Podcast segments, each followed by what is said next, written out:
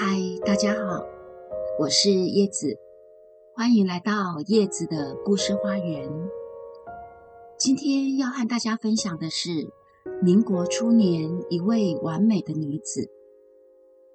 我当然知道这世间没有所谓的完美，但这位女子确实是叶子心目中的第一名。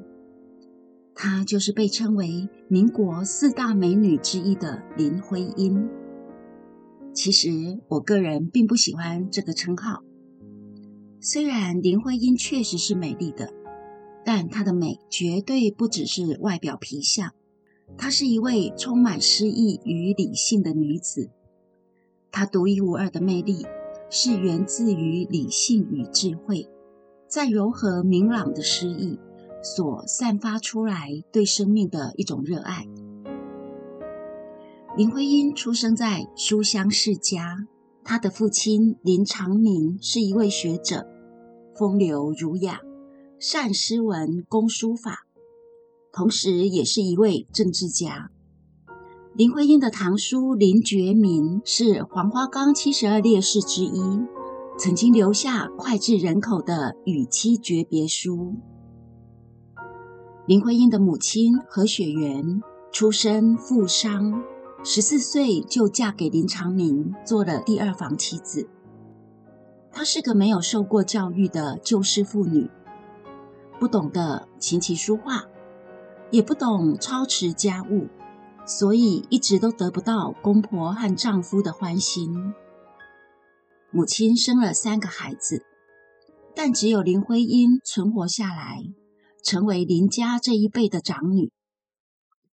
林长民后来又娶了第三房妻子，一连生了一女四子五个孩子。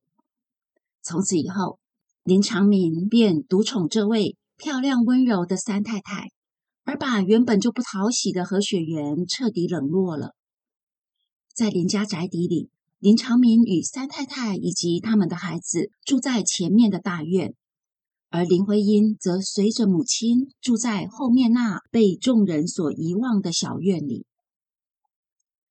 在林徽因的童年记忆中，前面的大院是天堂，充满欢声笑语；后面的小院当然就是阴森寂寞的冷宫。父亲很少去后院，即便去了，也是与母亲吵得不可开交。林徽因的童年并不幸福。甚至可以说非常痛苦，因为母亲经常把她当成发泄怨气的对象。林徽因爱父亲，却恨他对母亲的无情；她也爱母亲，却又恨他的愚昧无知。这一些童年际遇影响了林徽因的性格，使她完全摒弃传统压抑的温顺。进而追求自我人格上的独立和成长，当然也影响了他的爱情观和对人的悲悯。虽然父母双亲情感不睦，家族中扭曲的人际关系也深深的伤害过林徽因，但林徽因这一块璞玉是不可能被埋没的。她粉雕玉琢的容颜，眉宇间的灵气和聪慧。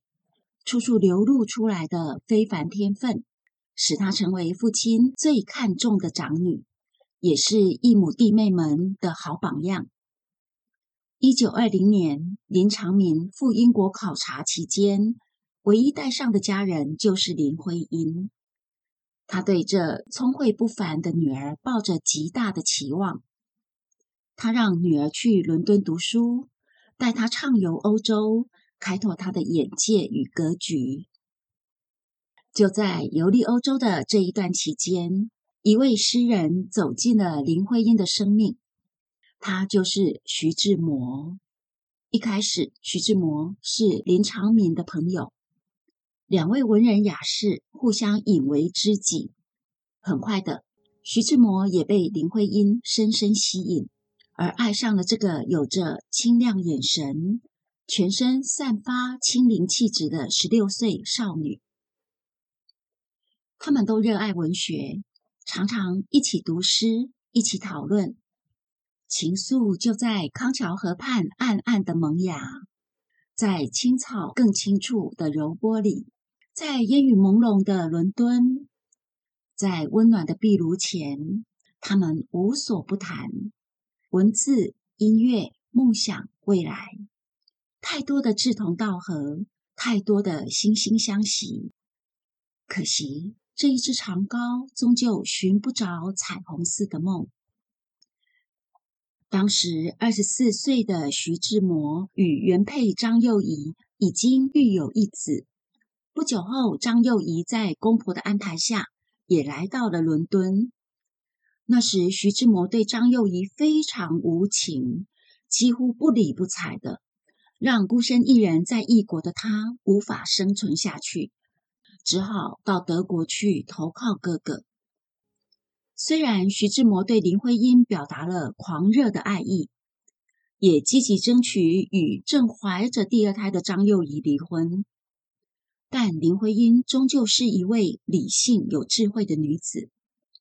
当她得知真相后，就算献上全世界最动人的诗、最斑斓的歌、最璀璨的梦，都无法使她恋上一个有妇之夫。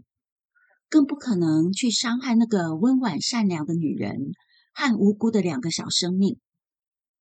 于是，这一位初尝爱情甜蜜的少女，用她智慧宝剑斩断情丝，找回自己命运的正确方向。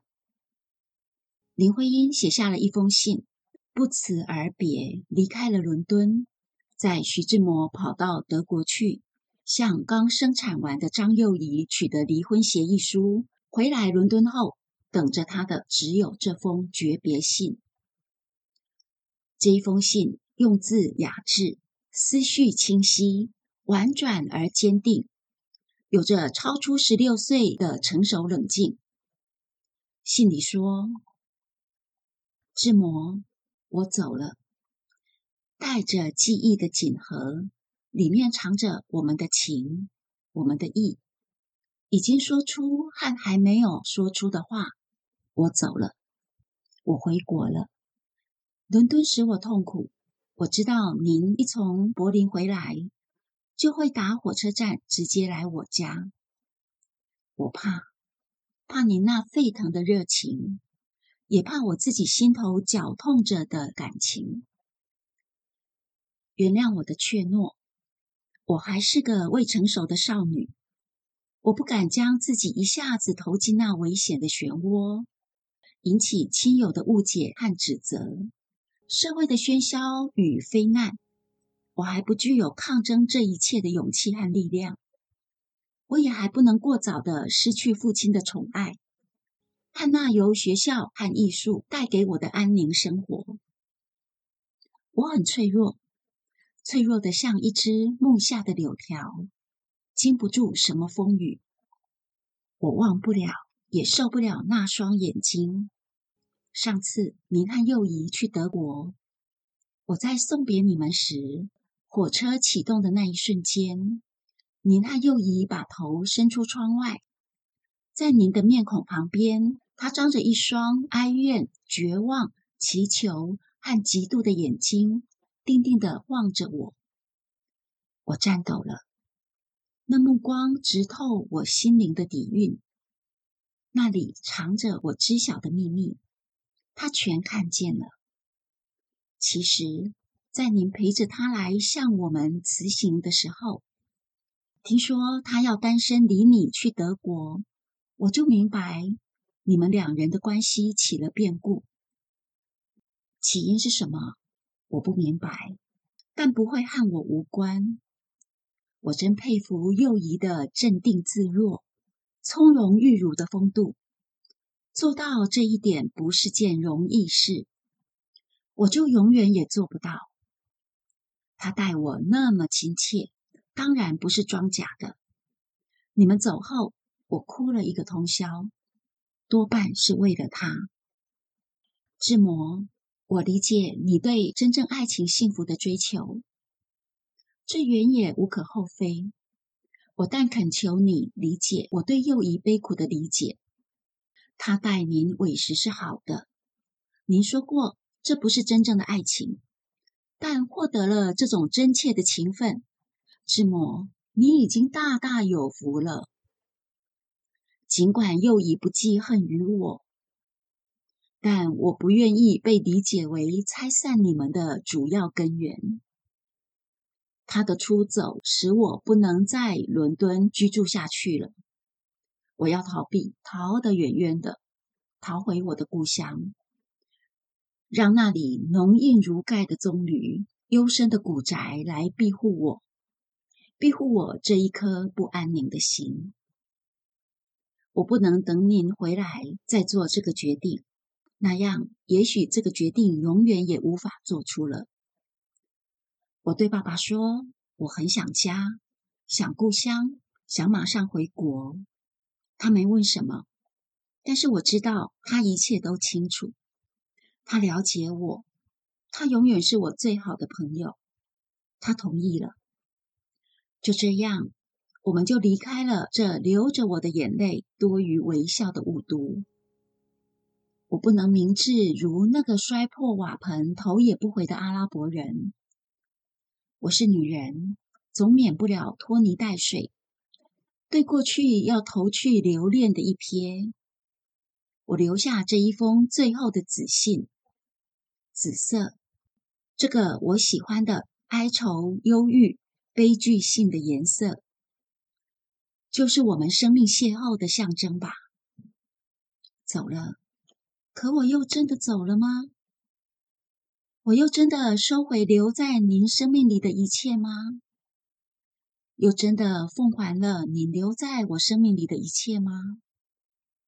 我们还会重逢吗？还会继续那残断的梦吗？我说不清，一切都交给那三个纺线的老婆子吧。听任他们神秘的手将我们生命之线拉扯的怎么样？我不期待。不祈求。这一段时间，你也没好好念书。从今，您该平静下来，发奋用功。希望您尽早用智慧的光芒照亮那灰暗的文坛。信中所提到的那三个纺线的老婆子，指的是希腊神话中的命运女神。他们的任务是仿制人间的命运之线，同时按次序剪断生命之线。后来，徐志摩还是带着离婚证书追到了北京，只是他的深情再也打动不了已经做出抉择的林徽因。一九二三年，徐志摩在北京办了新月社，林徽因当时是有名气的才女。当然也参加了，大家一起排戏、演戏、写诗、吟诗，两个人在文坛上时常有接触，但林徽因始终坦然自在，只是将徐志摩视为文学艺术上的知己。这时林徽因也开始与梁思成正式展开交往。林徽因假日常和梁思成到北京北海公园的松坡图书馆约会。假日图书馆是闭馆的，但因为梁思成父亲梁启超是馆长，这个知识宝库就成为这一对小恋人约会的最佳去处。后来，这小天地被徐志摩发现了，他也常常跑去那儿找林徽因。以至于一向对人温和有礼的梁思成不得不进行反击。他在图书馆门前挂了个牌子，写着“恋爱中的人不想被打扰”。碰了一鼻子灰的徐志摩只好惆怅的离开。一九二四年，北京讲学社邀请印度诗人泰戈尔访华。泰戈尔是亚洲第一位获得诺贝尔文学奖殊荣的世界级文学家。这一趟访华之旅自然是当时文坛大事，文学界于是派出高颜值、高才气的徐志摩担任随行口译，而林徽因担任接待。这个为期十八天的文学之旅，泰戈尔在徐志摩和林徽因的陪伴下。游览北海，观赏法源寺，拜访故宫。行程中，敏感的诗人早就看出身边这一位忧郁的年轻诗人徐志摩的爱情。他也一度想要撮合二人，但最后终于清楚，徐志摩注定是要失败的。泰戈尔离开前写了一首三行小诗送给林徽因：天空的蔚蓝，爱上了大地的碧绿。他们之间的微风叹了声“唉”，这短短的小诗诉说了天空有意，大地无情。身为微风的泰戈尔，也只能叹息。绝望的徐志摩，最终只能够将他求之不得的痛苦寄情于文字。那一首《偶然》。于是传颂至今。我是天空里的一片云，偶尔投影在你的波心。你不必讶异，更无需欢喜，在转瞬间消灭了踪影。你我相逢在黑夜的海上，你有你的，我有我的方向。你记得也好，最好你忘掉，在这交汇时互放的光亮。林徽因的儿子梁从诫，在母亲逝世三十二年后，曾经对这一段情感做了以下的分析。他说：“当徐志摩以西方式诗人的热情，突然对母亲表示倾心的时候。”母亲无论在精神上、思想上，还是生活体验上，都处在与他完全不能对等的地位，因此也就不可能产生相应的感情。母亲后来说过，那时像她这么一个在旧伦理教育熏陶下长大的姑娘。竟会像有人传说的那样，去同一个比自己大八九岁的已婚男子谈恋爱，那简直是不可思议的事。母亲当然知道徐在追求自己，而且她也很喜欢和敬佩这位诗人，尊重他所表露的爱情。但是，正像他自己后来分析的。徐志摩当时爱的并不是真正的我，而是他用诗人的浪漫情绪想象出来的林徽因。可我其实并不是他心目中所想的那样一个人。徐志摩是一个真挚奔放的人，他所有的老朋友都爱他，母亲当然更珍重他的感情。尽管母亲后来也说过。徐志摩的情趣中，有时也露出某种俗气，但是这并没有妨碍他们彼此成为知音。而且，徐也一直是我父亲的挚友。母亲告诉过我们，徐志摩那首著名的小诗《偶然》是写给他的，而另一首《你去》，徐也在信中说明是为他而写的。那是他遇难前不久的事。从这前后两首有代表性的诗中，可以体会出他们感情的脉络，比之一般外面的传说，确实要崇高许多。这就是民国初年轰动文坛的徐林之恋。后人大多只将重心放在林徽因的美貌才华。和这一段浪漫，然而我却认为其中最可贵的是，这位年仅十六岁、仍不谙世事的少女，面对初恋，虽然心动，却能以罕见的成熟、理性和智慧，去感同身受另一位无辜女子的痛楚，而不会放任自己的小情小爱泛滥成肆无忌惮的借口。在这小女孩心中。生命有它更深厚的意义和价值，那就是悲悯与关怀的成全。蔚蓝的天空应该是属于所有人的幸福。如果因为一己的爱情却成为遮蔽他人的乌云，那爱就不值得称之为爱了。林徽因这种超乎常人的睿智，或许是他那终身得不到怜爱、一生躲在凄冷的小院中悲伤啜泣的母亲，默默为他所上的一堂课吧。我始终相信，生命中所有的苦痛。都必然有它存在的意义。每一个发生，每一个际遇，苦与乐，幸与不幸，全部都是生命珍贵的礼物。朋友们，今天的故事说完了，希望您喜欢。节目最后，和朋友们分享这一首徐志摩写给林徽因最后的一首诗。你去，你去，我也走，我们在此分手。你上那一条大路，你放心走。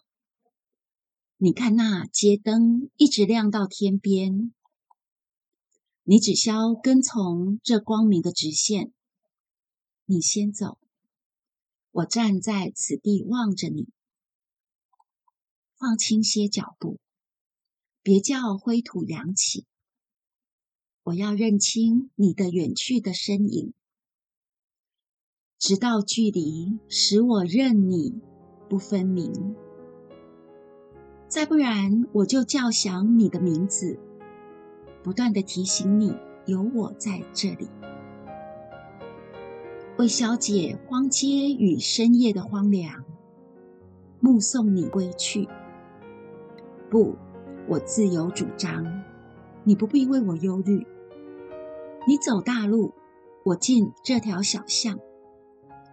你看那棵树高抵着天，我走到那边转弯，在过去是一片荒野的凌乱，有深潭，有浅洼，半亮着止水，在夜茫中像是分批的眼泪，有石块。有钩刺襟怀的蔓草，在期待过路人书神时绊倒。